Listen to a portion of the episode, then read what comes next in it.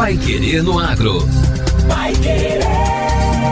O Jornal do Agronegócio. 91,7. O plantio dos 272 mil hectares da segunda safra de feijão terminou no Paraná e a cultura se desenvolve de forma satisfatória no campo, o que leva a uma expectativa de colheita de 537 mil toneladas. Mas como este mês é da entre-safra, o preço teve alta nos últimos dias.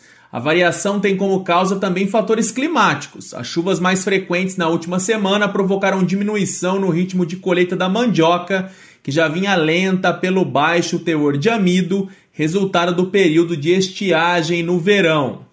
Nos últimos meses, algumas hortaliças tiveram preços com altas expressivas para os consumidores. Rogério Nogueira, agrônomo e técnico do DERAL, o Departamento de Economia Rural da Secretaria de Estado da Agricultura, citou quais pesaram mais no bolso do paranaense nesses meses. Entre as hortaliças que sofreram maior alta de preços no Paraná estão a cenoura, chuchu e repolho. Esses itens dobraram de preço entre os meses de janeiro e fevereiro. É, no início do ano, a região sul do país sofreu com a falta de chuva, o que prejudicou o desenvolvimento das plantas. Agora, já no mês de março, foi o excesso de chuva que fez com que as pernas do campo aumentassem. Rogério Nogueira explicou que a cenoura foi particularmente atingida pelo excesso de chuva em outros estados que são produtores do legume. No Paraná, algumas regiões produtoras de couve-flor e repolho ainda foram atingidas por chuvas de granizo e com isso a menor oferta dos produtos provocou aumento de preços nas prateleiras. No caso da cenoura, os principais estados produtores, que são Minas Gerais e Bahia, todos tiveram excesso de chuva no início do ano, provocando assim uma redução na produção do produto, o que se refletiu nos valores de mercado. Vai querer no agro. O Jornal do Agronegócio. Colheita da soja está na reta final. E agora falamos sobre a colheita da soja que já se encaminha para o final no Paraná. Até o momento, aproximadamente 4 milhões e 240 mil hectares foram colhidos, o que representa 75% do total semeado. O plantio do milho de segunda safra deve se encerrar nos próximos dias no estado. As últimas atualizações apontam 94% da área estimada para a safra já semeada. Agora, no Pai Querendo Agro. Destaques finais. O tipo de orgânicos é nicho atraente, mas certificação exige mudança na conduta do produtor. Deixar de usar agrotóxicos em um cultivo não é o suficiente para que ele seja considerado orgânico. Mais do que isso, o agricultor precisa adotar uma nova forma de administrar a propriedade, levando em conta os cuidados com solo, água, áreas de mata nativa, práticas de manejo, destino do lixo e também as condições de trabalho das pessoas no meio rural. Segundo André Luiz Miguel, coordenador estadual do programa Agroecologia do IDR Paraná, a certificação tem como objetivo garantir para o consumidor que as normas e os princípios foram seguidos na produção dos alimentos. É uma garantia para o consumidor que aquele produto que ele tem na mão é, seguiu toda a legislação é, e que não foram utilizados na sua produção agrotóxicos, insumos químicos, é, que aquele produto foi produzido preservando o meio ambiente, promovendo a biodiversidade, respeitando os direitos trabalhistas. Além do consumidor, o agricultor também ganha com a certificação, pois tem acesso a novos mercados e seu produto é mais valorizado. No entanto, muitos produtores ainda enfrentam dificuldades para obter a certificação de suas propriedades. Além das exigências da legislação, eles reclamam do custo do processo.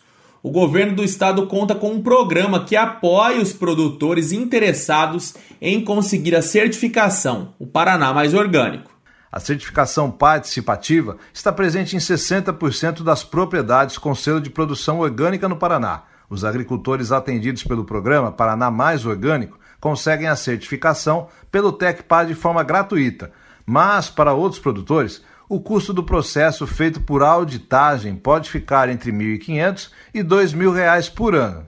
Para o agricultor que deseja produzir orgânicos e vender em feiras, compras institucionais e direto ao consumidor, a melhor alternativa é participar de uma organização de controle social. Neste caso, o produtor não tem a certificação, mas por meio de um registro no Ministério da Agricultura consegue comprovar que segue os preceitos da produção orgânica. Na opinião de Paulo Lizarelli, coordenador do Núcleo do Vale do Ivaí do programa Paraná Mais Orgânico, a certificação ainda é um entrave para muitos produtores, não só pelos custos, mas porque exige uma mudança de atitude. Ainda estamos num estágio para a agricultura familiar que é um entrave, sim, justamente porque tem um grande número de registros, de questões que a própria legislação coloca, né, que mesmo a gente que está está né, ligado na, na agricultura orgânica e tentando se atualizar mais, né, a gente tem que sempre estar tá estudando a legislação. E as exigências, né?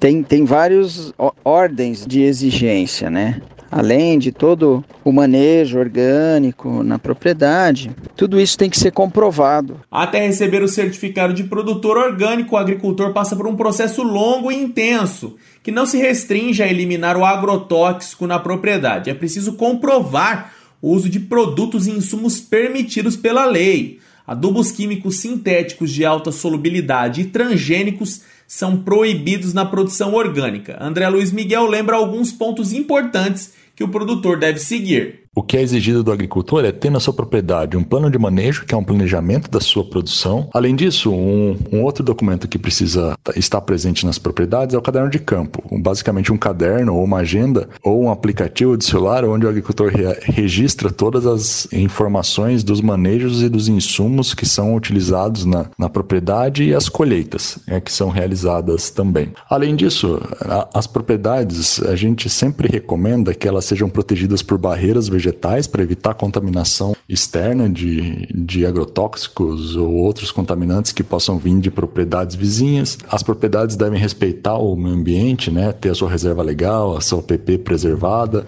seguir a legislação trabalhista. Júlio Bittencourt, do IDR Paraná de Curitiba, lembra também que nos sistemas orgânicos tudo está relacionado. Todos os sistemas né, de produção existe relação entre os elementos ali produtivos, né, os recursos naturais, ou que a gente chama né, de elementos abióticos, que seria solo, nutrientes, e os elementos bióticos, né, a biodiversidade, a planta, tudo está relacionado. Né? Do ponto de vista ecológico, né, se enxerga mais isso. E na agricultura orgânica, a diferença então para o sistema de produção produção orgânico é que, por ser considerado também um sistema de base ecológica, isso é olhado com mais ênfase. Né? E toda prática ou toda ação que é realizada numa produção orgânica, por se enxergar as relações, elas são feitas com mais cuidado. Né?